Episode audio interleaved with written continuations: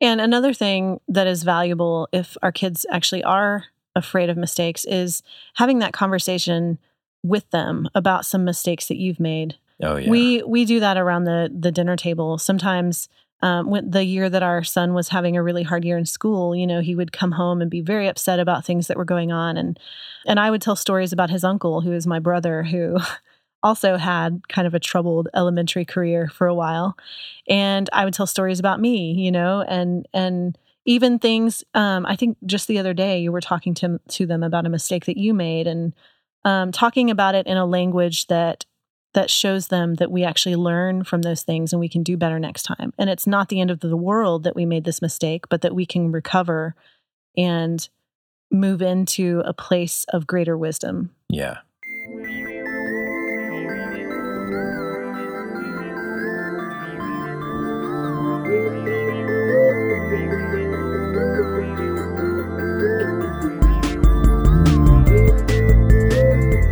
Rachel. Hey, Ben. How are you doing? I'm doing well. How are you? I'm doing great. I was sick at the beginning of the week, Yeah, you were. and I I actually I wanted to start the week because well I, the, I'll I'll share this. So we did a 33 day challenge eating Mhm. very limited carbs, no sugars, no processed foods, hmm and it was probably the best I've ever felt in my life. Yeah. It was really great. We we got to the end of that and we spent the weekend with your parents and Yeah. while we were there we, you know, ate quite a bit of processed food. because they, yeah. hmm So I don't I don't know what it was. Maybe that threw my stomach off or whatever, but I was I was really sick at the beginning of the week. hmm And what I I wanted to jump right back in on Monday, start, you know, first thing in the morning, 5 mile run, get all of that junk out of my system and and get Mhm. things going right. And I just couldn't. hmm So finally went on a run last night and it just it felt so good. I don't know, I, I had this sensation of you know the discomfort of running. hmm And so I could I could feel that discomfort, but it almost felt like separate. Almost the way that you're aware of a car having trouble, you know, once it needs an oil change or something like that. Like like you're driving it and you can feel the effects of the car struggling but it's but you're separate from it somehow i don't know I, it was hard to explain Yeah. it was it was really great though kind of a, a nice introduction back into it Yeah. so It's good. and you are finishing up a workout series that you've been doing for a while and you were talking to me this morning about possibly starting the insanity workout program Yeah. Yeah. I'm ready for it after having the last baby. So so if, if you don't know what that is you should look it up it's, yeah, it's pretty intense. it's a 60 day workout program i i think the furthest i've made it into it was like 35 days Oh, you don't know me. Well, no, I-. I Yeah, know you. do know me. Well, today we are going to talk about the fine balance between privileges and responsibility, or responsibilities, okay. as I, I made it plural. Um, I wanted to talk first about the relationship between the two. And to do that, I wanted to dissect the word privileges. So, privileges are basically freedoms. We we experience them as adults without really even thinking about them as privileges. They're just kind of givens. Like we get to pick our own clothes. We get to decide what we're going to do with our time at the end of the day before we go to bed. Uh, we get to, you know, we could stay up and watch a movie, or we could we could sit there and read a book.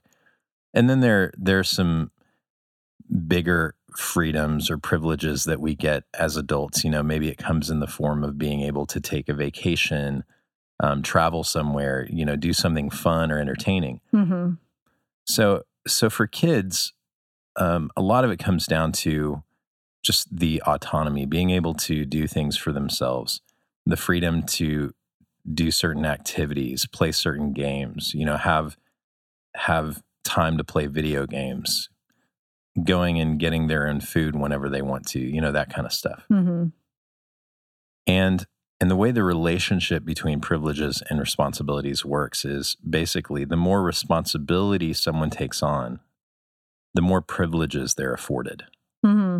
So privileges grow with responsibility. And we've seen that with our kids. Um, we've we've seen the opposite of that too. hmm Yeah. M- uh, a very recent example is our four-year-old twins. I'm having trouble now. They are four, right? Yes. Okay, our four-year-old twins. When they when they take a nap, we were allowing them the privilege of having stuffed animals. hmm It- that and that seems like a really hmm basic thing. Like it's like, Yeah. oh, they're you know they're kids. They get stuffed animals. But That's they fine. are also twins. so what? so what happened yesterday is you walked in to get them up from their nap, hmm and there were there was fluff and basically stuffed animal stuffing hmm Everywhere. all over the floor. hmm And so that privilege of having a stuffed animal, Has now been revoked. yeah, it was it was up against the responsibility of not destroying the stuffed animal. Dismantling Yeah. a stuffy. and and so that's you know that's a really basic example another Mhm. another example is one of the one of the privileges our oldest had was being able to play his video game in his room um, that comes along with the responsibility of setting a timer and when the timer goes off you know stopping and bringing the ipad or whatever he's playing the game on back to us and saying okay my time is up Mhm. and that again seems like a really straightforward thing but but if he doesn't do that if if his timer goes off and he can continues playing then he doesn't have the the privilege of being able to do that in the privacy of his own room Yeah. you know he has he has to be monitored because he's not being responsible with that Right. so so that's essentially how it works um, specific privileges can grow with specific responsibilities so there can be there can be something really specific like the case of oh you can play video games in your room because you're consistently you know when your timer goes off you're consistently stopping and bringing it to me you're doing that over and over Mhm. Yeah. You've proven that you are responsible enough. Yeah. But but also there can be kind of a generally responsible, you know, so if if you're displaying a general sense of responsibility in other things, you might also earn privileges in other areas that are not necessarily related Mhm. because it's assumed that because you've demonstrated responsibility in this area, that translates to you being responsible in some other area right. this is consistent with life experience.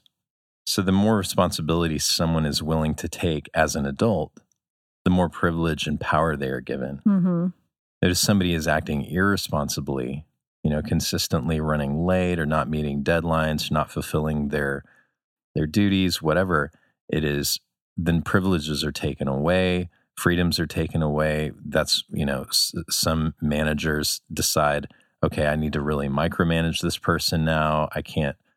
Uh, they need somebody to kind of be looking over their shoulder hmm and we and we all know we- we've had managers like that even when we've been responsible we know how awful that feels and so the home this time of of raising children is a really great time to help our children get a good grasp on the relationship between responsibility and privileges hmm jeremiah in the chat said coloring on the walls equals no more coloring without parental supervision Yep.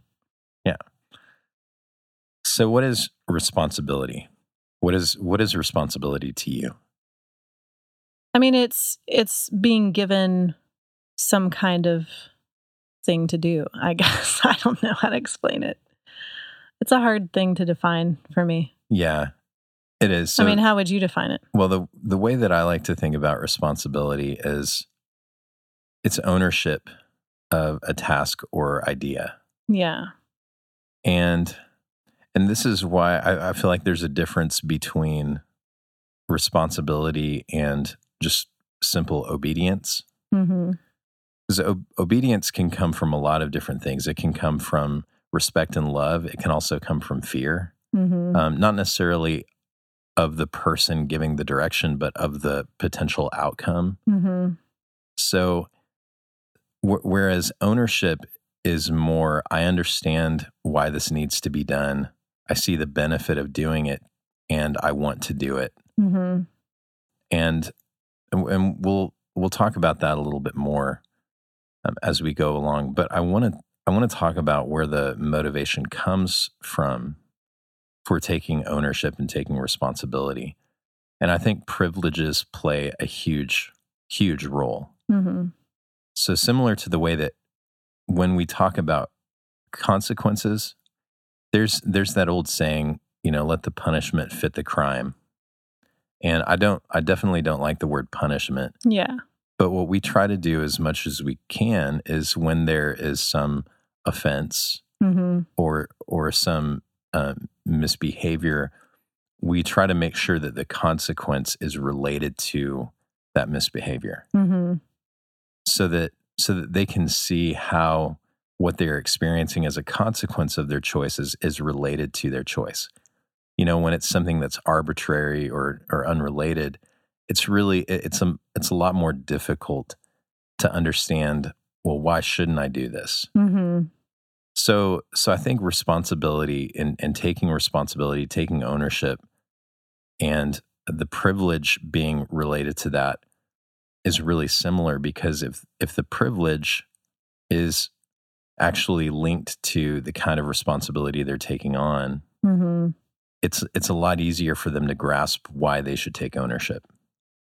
And so, um, going you know going back to the video game example, one of the things that our oldest wants when he wants to play the video game in his room is for his brothers not to bother him. Mm-hmm. He wants the privilege of having his own space.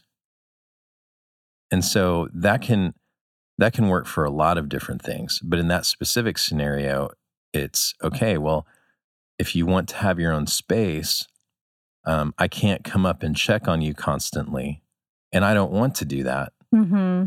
So, what that means is if you want to have your own space, you need to be the one who recognize who who sets the timer, recognizes when it goes off and makes the makes the right choice to stop playing and bring the iPad back to me. You know, so if you can take on that responsibility, you can have all the privacy you want. And I think I've even said things like that to the kids before, both in a specific and in a very general sense Mm-hmm. out of just sometimes out of desperation i'm like you know you guys if you if you're just responsible and you took care of your own stuff you could do whatever you wanted Yeah. i i wouldn't i wouldn't bother you that's um that's the dream Yeah. but it's it's better to make sure they understand the connection between the privilege they want and the responsibility that goes with that than to try to give them some unrelated reward you know so like if you if you are responsible and you turn the thing off when it's time and bring it back to me then you'll get a treat or a Mhm. cookie or you know that that doesn't quite make as strong of a connection for them Yeah. all right so should privileges ever be taken away well, when it's connected to the responsibility that they fail to follow through on, yes. I agree. This is how it works in the real world. When you act irresponsibly, you become limited in your freedom. Mm-hmm.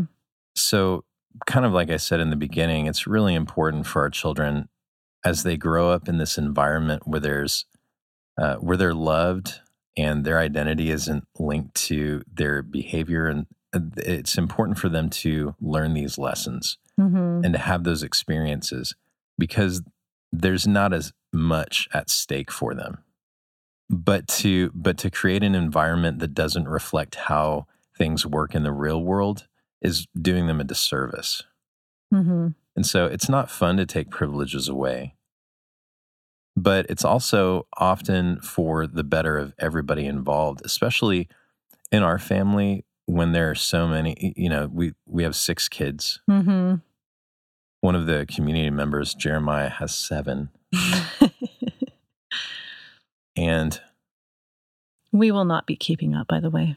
No, we, we won't. We're, we're good. You win. It's, yep, we're done. We're totally good with that.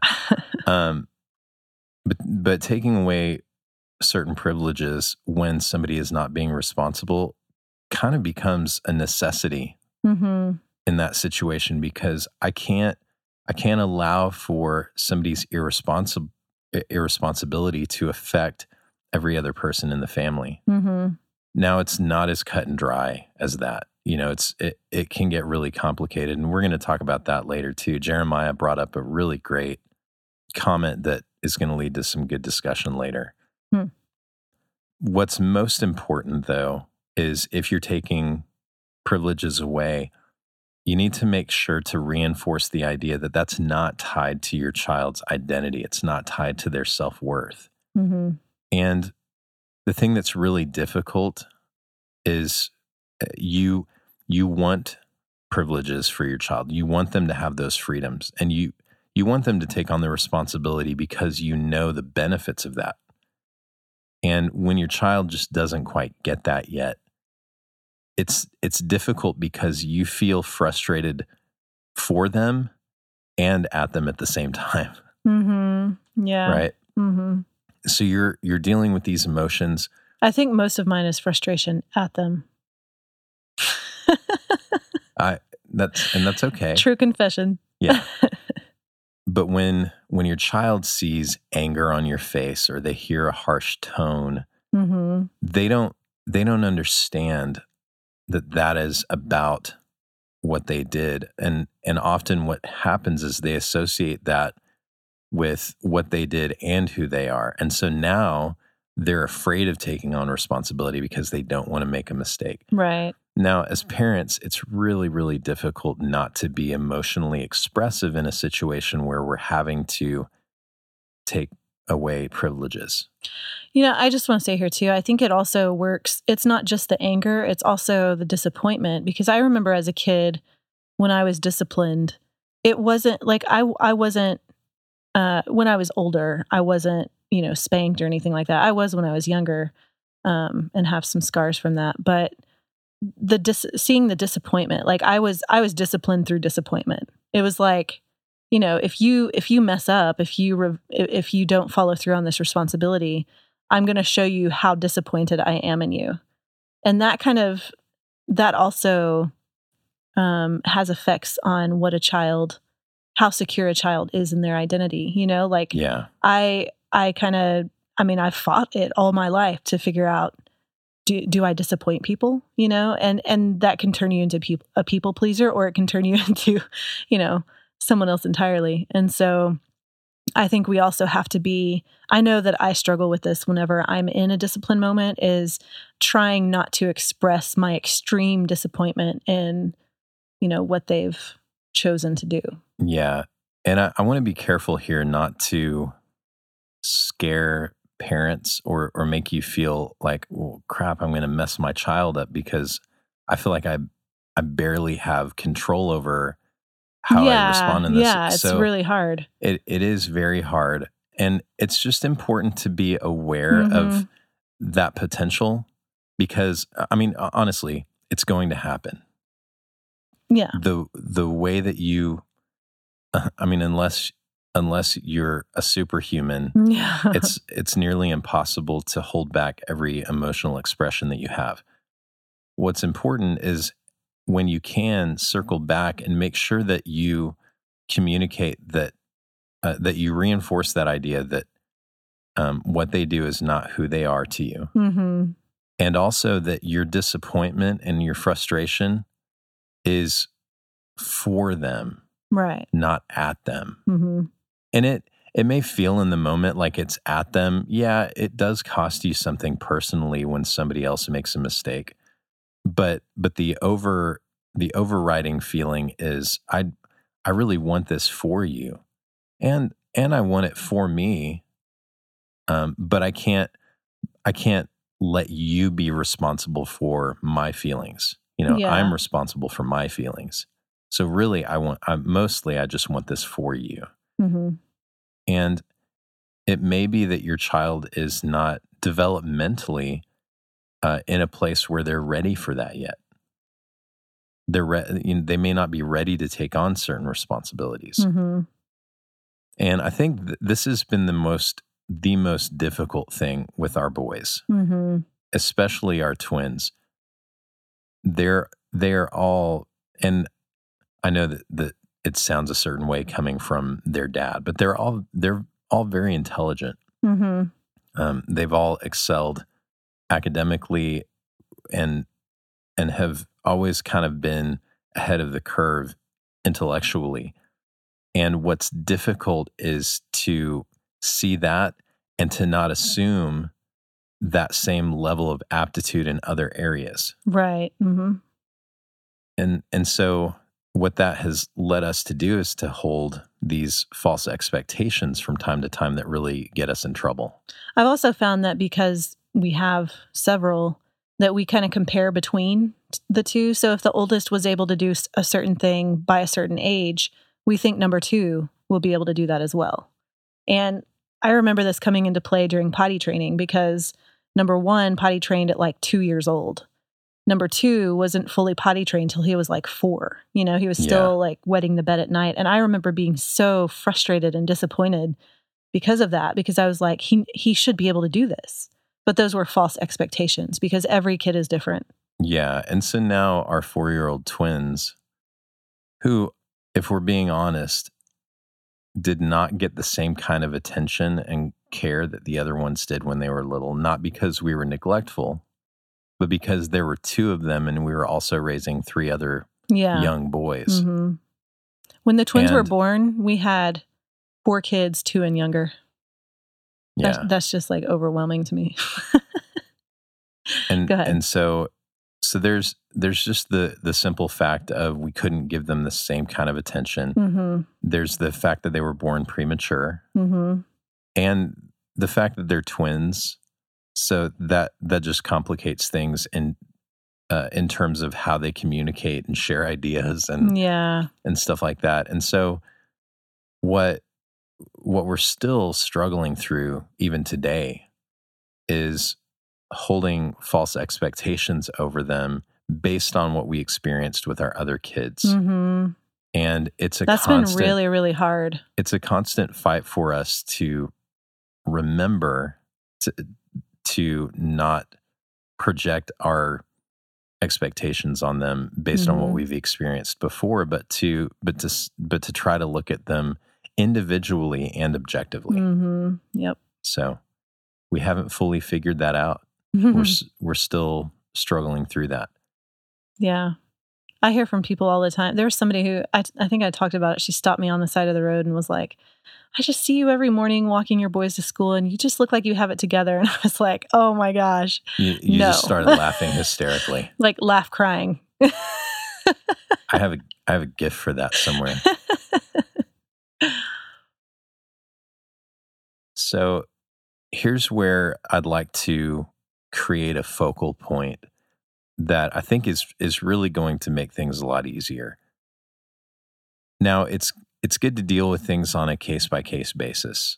Um, when when you're and when you're talking about responsibility and privileges, you almost can't talk about those things without also talking about misbehavior and consequences and mistakes and and all of those kinds of things hmm um, I think they're very intermingled.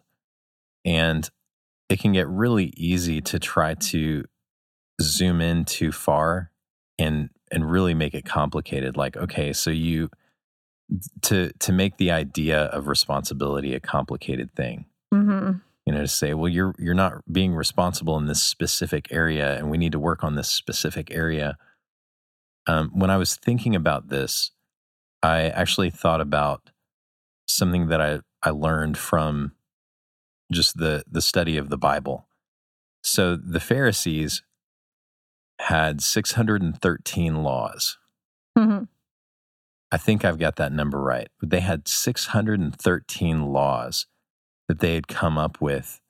You know, they they extrapolated from the original 10 commandments. hmm right so then then you zoom out and say okay but but really if you followed these 10 commandments Those are the most that important. basically covers the Yeah. 613 like that's the That's the spirit of what those 613 other laws were trying Mhm. to accomplish. But they they were so focused on no, we need to get it right. Every single one of them. We, yeah. So so they, you know, they made it really complicated. But then you can zoom out even further and there's what you have as the greatest commandment where Jesus says that all of the all of the law is summed up in this Mhm. love God and love your neighbor as yourself. And so, kind of taking that idea and applying it to this situation, we can get really zoomed in on the specific responsibilities and rules and consequences. And from time to time, that may be necessary, Mhm. but always, always go back to the purpose of it all. Mhm. So for us, we've got we've got our family values. And these family values that we've come up with, there are 13 of them, um, come out of what is our family mission statement. And our family mission statement is just a, a quote from E. E. Cummings says, Love is the whole and more than all. Mhm. So that can that can be up for interpretation, but but essentially for for us, what that means is, you know, we're a family and we love each other. And and, and so then you can go from there. When you when you love somebody who's in your family, you're not going to do something that's going to make life more difficult for them, not purposefully Mhm. not knowingly and it just kind of expands from there but that that main value needs to be the primary focus uh, focal point for everything else that you teach and do with your kids Mm-hmm. when it comes to responsibility that's where you always need to point back to so why should why should they be responsible in this area? Well because uh, when you clean up after yourself nobody else has to do it. Mhm. well why does that matter? Well because everybody else has their own stuff to do and in order for this family to run smoothly you know we we need to be doing our part. And and so when somebody else has to clean up your mess they don't have as much time to do their part and things get more difficult. Mhm. why does that matter? Well because you don't want things to be more difficult for them because we love each other and you know maybe uh, maybe you'll need their help at some point you know and it's going to be easier for them to feel like helping you if you haven't inconvenienced them constantly Mhm. you know so like you can you can always bring it back to the main value and say okay so here's here's why we really do it because we love each other Mhm. i'm not going to make a mess in the kitchen and then say hey you need to clean come clean this up that wouldn't be well, I'm just kidding. no i'm i'm saying me as the adult like i'm not i'm not going to i'm not going to make a mess in my room and, and make me clean it up. well sometimes i do that but no i'm not going to make a mess in my room and tell our oldest to come clean up the mess that i made Yeah. and and it's not just because that's not fair. So so there is that aspect of it but most of all it's because i i love him and i don't i wouldn't want to do that to him. Hmm and i know better you know so so anyways all of that to say if the if the values are the focal point then everything else eventually can fall into place. Hmm and sometimes you have to zoom in but but every single time link it back to that main overarching value. All right so i want to get into some questions that came out of this episode this Can was I just add something here real quick? ab- yeah absolutely Um, Jeremiah had said the tough thing too is the fact that when you have to limit your child, you also feel limited yourself because the lack of responsibility of the child. And I think um, that's part of the frustration that we have as parents because when we let our kids have responsibility, it kind of frees us up to do other things. You know, I know there was one day you took three of the boys grocery shopping and you left three of them at home and I was working, but you know, it was safe to leave them home and you gave them specific instructions yeah on how to act and they did not follow those instructions and so what that does for either you or me is that it it either takes time away from my work time or it saddles you with taking six of them to the grocery store, which is kind of a nightmarish thing. And so I think that's part of the frustration that we have as parents too. Yeah, and and I so I definitely experienced that and I'm going to I'm to throw out this idea and I don't, I don't think it's a popular one out there. Hmm. And I've I've also fought against this way of thinking before, but I I used to hate hearing anybody who said anything resembling, well, you're the one who chose to have so many kids. Yeah. I usually want to, well, I won't say. Yeah. So so I I hate I hate that coming from somebody else. I've got some memes for you if you want. but but the thing that I the thing that I see as being a huge benefit to myself is to just say the reality is part of what comes along with having any number of children hmm is that because because they're developing because they need to be taught how to do these things because they don't come into the world capable of handling all of this responsibility that's going to be that's part of the package. That's part of what i'm going to have to experience and deal with. Hmm instead of thinking well i should be able to you know like i i think sometimes back to what it was like before kids you know being able to leave the house right away and stuff like that. And if if i think that i should be able to do that when i've also chosen to have children hmm then i'm i'm not taking responsibility for that aspect of my life And you'll be perpetually frustrated.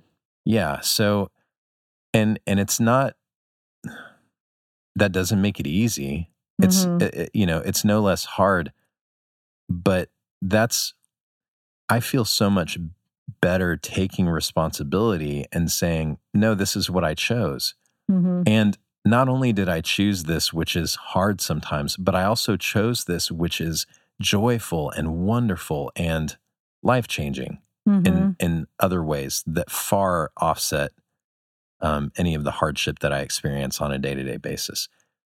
So, yeah, don't don't be the person who says that to me, but I don't mind saying it to myself. You know, I ch- I chose this, and it's a difficult thing to experience, but it is part of the choice that I made. All right. So, questions. This first one was from Jeremiah. He said, When you have multiple children who are all close in age, how do you handle giving privileges to the child who shows signs of being ready for it when they may have an older sibling that is not quite there yet? Hmm. How can you keep this from causing issues between parents and siblings? Yeah, we've been through that. Our second oldest is extremely responsible. Um, like I would probably, I I think the oldest now walks them all home from school because he's technically the right age, but the second one is the one who like takes the reins on that, Yeah, even though he's only seven.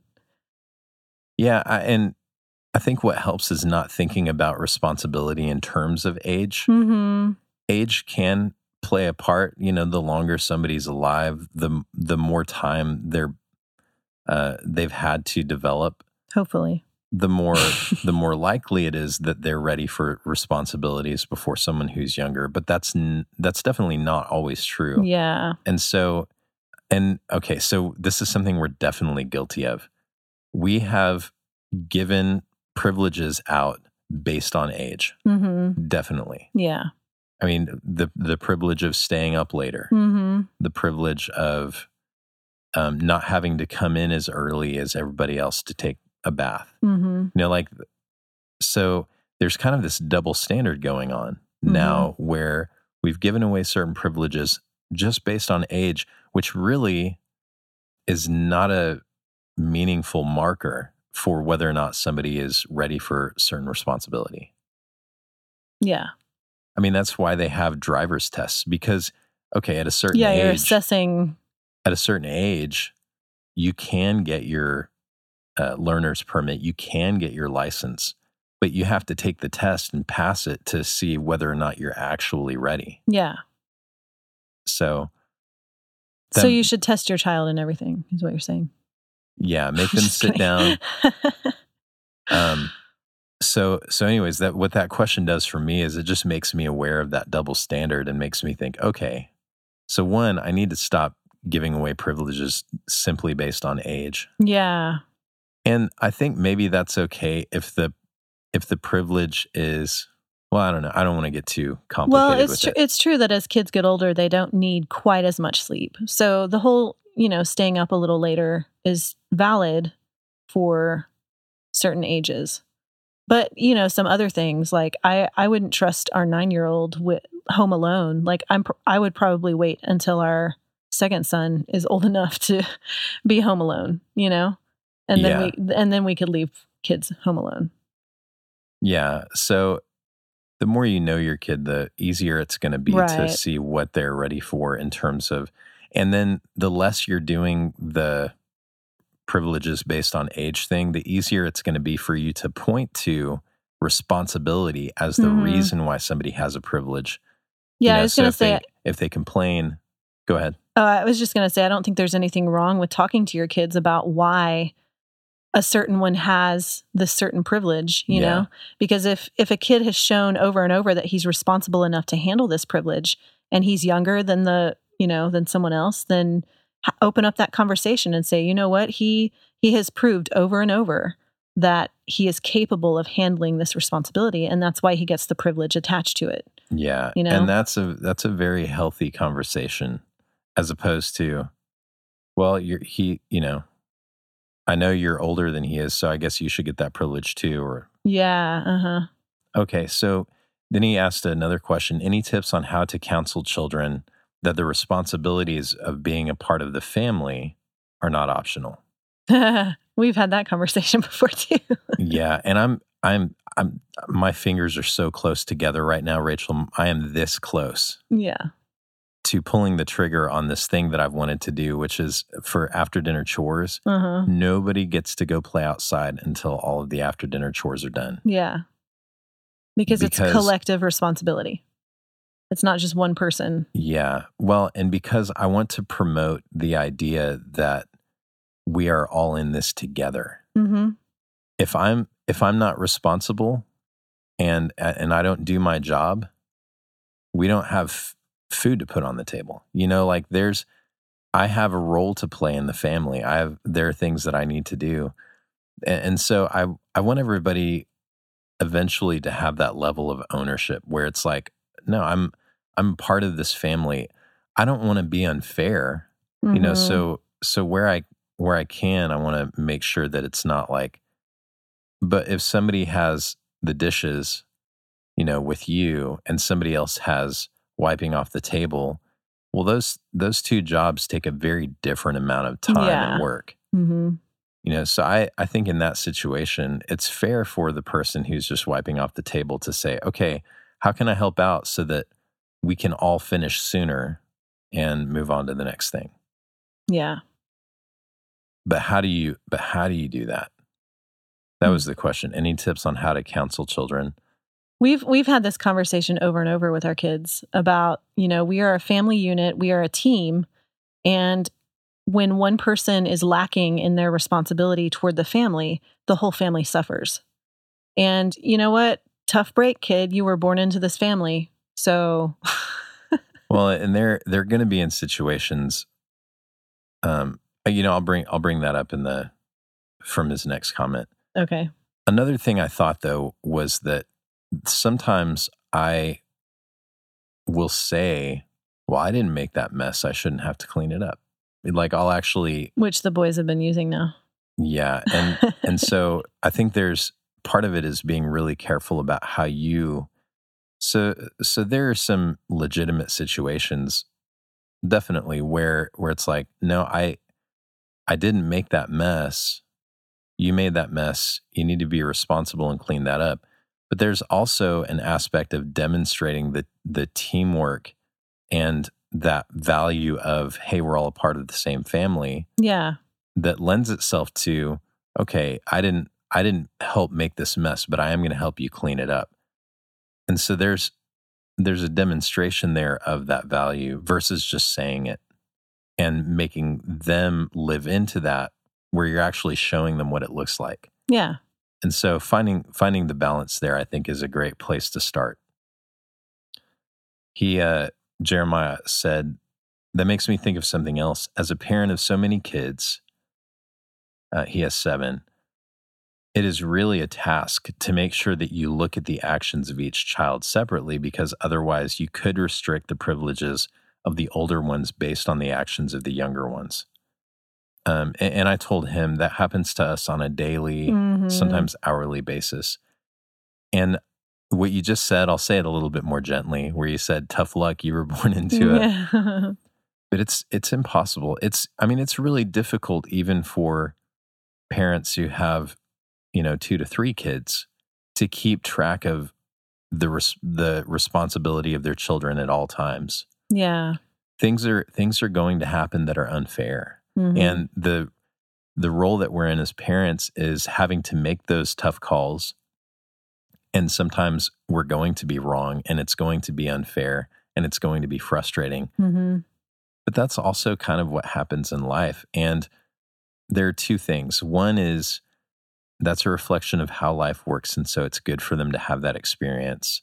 There is a reality that they you know they're in circumstances that they have no control over being in a large family in the in in real life they're going to be in circumstances that they don't have any control over mm-hmm. and and the only thing that you can control is how you're going to respond in that situation and so you can point to things being unfair as much as you want to but if you're not willing to take personal responsibility and and so what i hope for our kids is when they find themselves in that situation, which they will, that they think to themselves, okay, if if I take on as much responsibility as possible, I'll make it easier for mom and dad not to have to worry about me so that they can focus more of you know their resources on managing the other kids and then I get the benefit of being a partner with them mm-hmm. instead of just being someone else they have to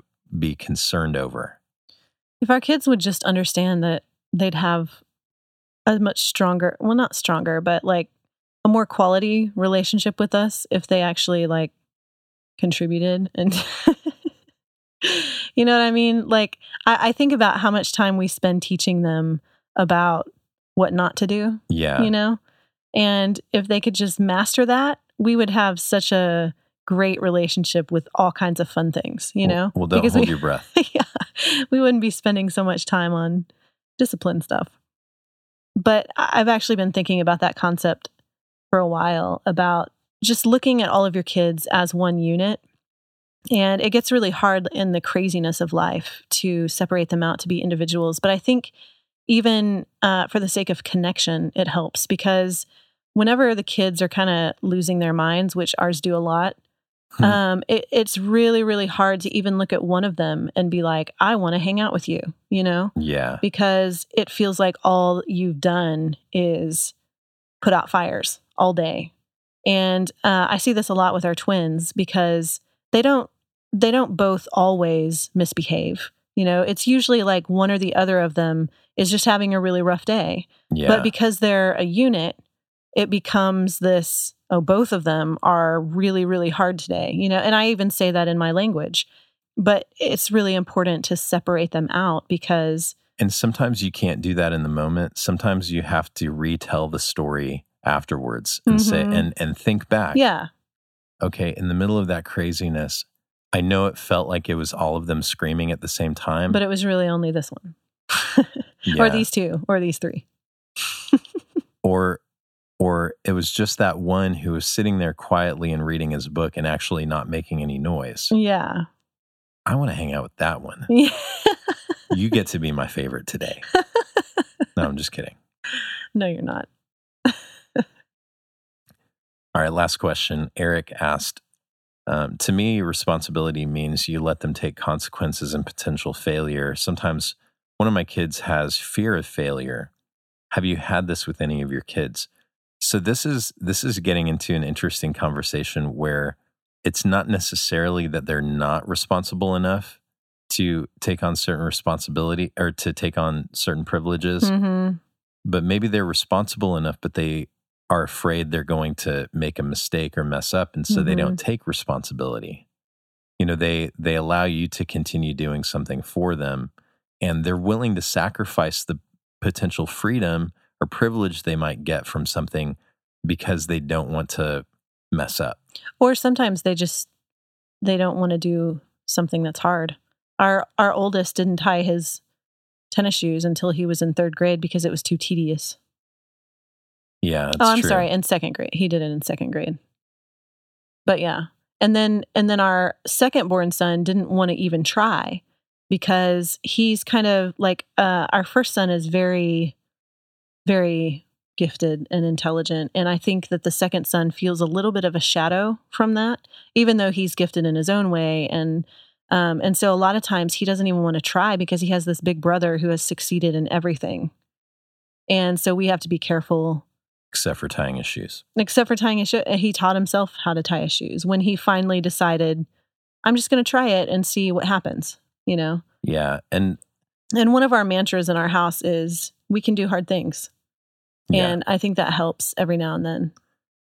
Yes.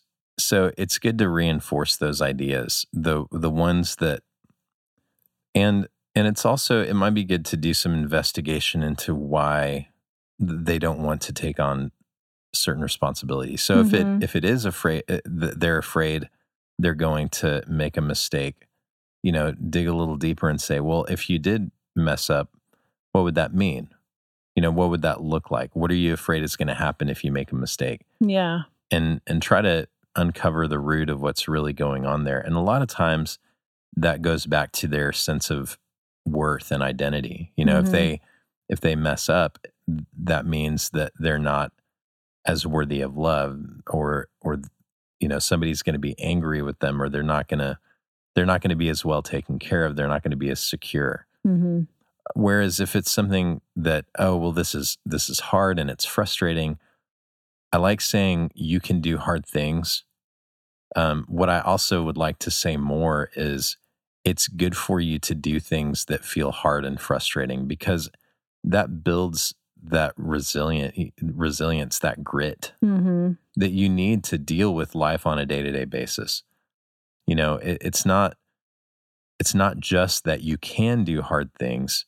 It's you can you can do things that are hard and you can handle the frustration and discomfort of of doing those things. hmm You know, so and you got to know, you know, when to push them into that and when to just let them be hmm because ultimately they have to be the ones to make the choice that okay, I'm going to do this hard thing even though it's frustrating. And another thing that is valuable if our kids actually are afraid of mistakes is having that conversation with them about some mistakes that you've made. Oh yeah. We we do that around the the dinner table. Sometimes um, when the year that our son was having a really hard year in school, you know, he would come home and be very upset about things that were going on, and um, and I would tell stories about his uncle, who is my brother, who also had kind of a troubled elementary career for a while, and I would tell stories about me, you know, and and even things. Um, I think just the other day you were talking to to them about a mistake that you made, and um, talking about it in a language that that shows them that we actually learn from those things and we can do better next time. And it's not the end of the world that we made this mistake, but that we can recover and move into a place of greater wisdom. yeah. That's really good stuff. Mm-hmm. All right, I think we're ready to wrap up. Rachel, where can people go to find us online? In the boat with InTheBoatWithBen.com. That's right. Go to in the boat with intheboatwithben.com. You can listen to all of our episodes there. Um, you can also sign up for our newsletter there so we can keep you posted on things that are going on within the boat with Ben. You'll also get uh, weekly show notes and link to our episodes as they publish. And if you want to help out the show, go to intheboatwithben.com slash iTunes. Mm-hmm. I want to read a review that we got recently. This one was from Anthony Grimes, and he said, This podcast has something for everyone, not just parents with children. A lot of the advice shared in this podcast is practical for anyone, and Ben and Rachel go out of their way to include everyone. Many of their stories are based on their children, but then go the extra mile to relate to any other group as well. This makes the podcast genuine and applicable to the masses. The range of, of topics covered in this podcast make listening engaging and leaving you wanting the next installment. Both Ben and Rachel are very talented at their creative pursuits and managing their work life balance. Join them on their journey through these uncharted waters. Oh, that was sweet. Yeah. And so you can you can also leave a review for us. I love I love these that say, you know, what we what we have to say specifically about family life and parenting is also applicable to people who don't have kids because really, you know, kids are just human beings. Yeah. We're all human beings and and so we're all experiencing a lot of these same things. Like all of life is integrated. Uh, all of all of life. Mm-hmm. Elephants and parasites, you know, like I mean. they're linked I mean, together. all the No. aspects of life. No, I know what you mean. I know what you mean. Um, I would I would love to hear specifically from parents and families too. I'd I'd love to hear from anybody. But if you have a family, you've been listening to this show, and something that we've said or shared has influenced you or your family in a positive way, leave us a review. Let us know so that we can share it with others and encourage others to uh, listen to these episodes. If you want to find Rachel, she is at racheltolson.com. You can follow her on Twitter at Rachel Tolson, hmm and you can follow me on Snapchat at Ben Tolson. Thank you guys very much for listening today, Thank you. and we will see you next time.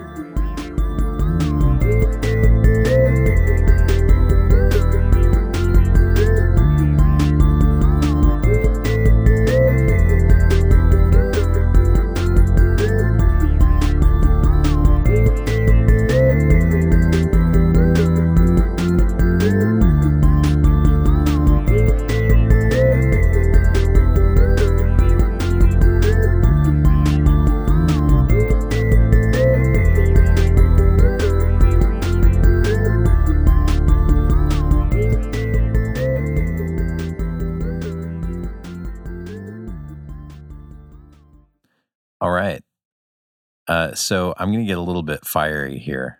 All about right. something that I saw recently. I, I somebody posted something on Facebook that I disagreed with. Okay. What was this that you disagreed with? I mean, that's just kind of a funny thing to say, Oh, actually, because there are a lot of things. yeah, it was it was a picture. It looked like it was maybe from the the 70s or 80s. hmm Um, it was a couple of kids. They were playing outside. Okay. Um, you know, just kind of like what what you might think of as old America. Okay. classic American boy, whatever. And Mince the words, Ben. what? I'm just kidding. no, I, I know. So, so it had it had captions on it that said, "Here's to the last generation of real boys who grew up to be real men." Hmm. And What is that supposed to mean? I I don't know what the intention was behind it, but I think the idea was that kids nowadays aren't the same as kids Who back Sorry. you know back when there wasn't all this technology and stuff like that you know it's they're very different and because because they played outside because they were raised by real men because of you know Oh, whatever I feel a fire. yeah they they were the last generation to grow up to be real men Yeah. and and i have a huge huge problem with this way Here- of thinking Here, let me let me say something real quick. okay Um, I'm I'm just gonna revise that little picture that you heard real quick. Here's to the first generation of boys who grew up to be real dads. How about that? okay Sorry. I, ha- I have a big fire about this too. I have a very big problem with. there's uh, okay so i want to be really careful not to be disrespectful to older generations because what's what's true is that we basically, for the most part, culturally, Mm-hmm. um, we are products of our upbringing, Mm-hmm. and and so that's not that's not to say that there's no sense of responsibility there. That's not to say, oh, so they get a free pass for being whatever way. You know, generations ago, it was very distant and not available. Mhm. You know, constantly working. The next generation, Mostly so- left. yeah, mostly left, didn't stay and deal. And so, so no, nobody gets a free pass, right? But, but they are also culturally they're they are the product of the way that they were raised, their upbringing. And so, what what I think is very ignorant about that post is that there is any real difference between fundamentally between who we are as human beings 20 years ago and who we are as human beings today. Mm-hmm. Um, boys will grow up to be men. Now, I also have an issue with what has previously been the accepted and celebrated definition of manliness. Mm-hmm. You know, what a real man, be a man. I don't I don't even want to say those words to my boys. no. be a man in, in that understanding of oh you've got to be macho you've got to be careful about how you show your emotions you've got to behave a certain way you've got to walk and talk a certain way you've got to be confident all the time You gotta always- fall. know what you're doing you can't make Mhm. mistakes you can't tell anybody that you're a scare that you're uh, afraid scared or unsure of something Mm-hmm. um th- that is not what being a real man is Nope. and i'm not gonna i'm not gonna sit here and say that my definition of what a real man is is perfect but what i th- i think what my definition of being a real man is is very close to what being a a decent human being is it's Mm-hmm. being honest and um and sometimes that means saying i've i feel afraid Mm-hmm. Or I feel depressed. Or yeah I feel incredibly sad. being able being able to own your mistakes and say yeah i i made a mistake here and not pass off blame Mm-hmm. being caring uh, being being open and expressive with your emotions but not but but there's not a mandate for that either like if you're not a person who's emotionally expressive that's okay too anyways i, I don't i don't want to get too much into that but Helping your partner around the house. Helping raise the kids. Yeah. So so anyway, I I don't want to try to force my kids into this idea of what it looks like to be a man that culture has created. Mm-hmm. And I also reject the idea that because of the state of things in the current culture, they are going to grow up to be less than who they have every potential to become. Mm-hmm. So I I just reject that. Yep. Um, I shared on my Snapchat story this morning uh, just some really brief thoughts about that before I took a quick video of our boys running from the top of the cul-de-sac down to our house. One of them wearing a Batman cape. yeah, they did that yesterday too. Now, awesome. yeah, there there are a lot there are a lot more distractions. There's a lot of technology. There there are a lot of boys who are staying in playing video games and and not getting out into nature as much as they should. And and those those things are going to make certain things difficult, but but those are not the markers of who they will become. Yeah. A- And so, yeah, I've I've got some ideas about.